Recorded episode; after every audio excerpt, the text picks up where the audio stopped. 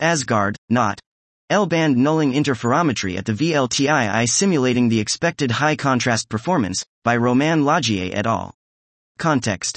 NOTT, formerly Hi-5, is a new high-contrast L-band, 3.5 to 4.0 meters, beam combiner for the VLTI with the ambitious goal to be sensitive to young giant exoplanets down to 5 mas separation around nearby stars.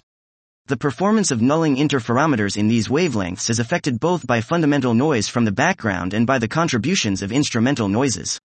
This motivates the development of end-to-end simulations to optimize these instruments. Aims: to enable the performance evaluation and inform the design of such instruments on the current and future infrastructures, taking into account the different sources of noise and their correlation. Methods: SCIFYsim is an end-to-end simulator for single-mode filtered beam combiners, with an emphasis on nulling interferometers. It is used to compute a covariance matrix of the errors. Statistical detection tests based on likelihood ratios are then used to compute compound detection limits for the instrument.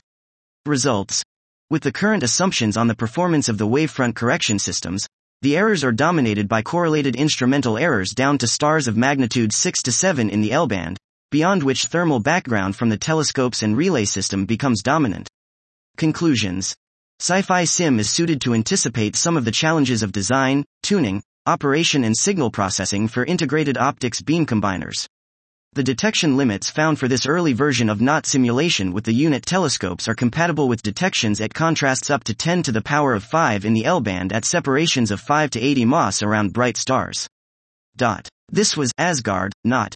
L-band nulling interferometry at the VLTI simulating the expected high contrast performance, by Romain Laugier et al.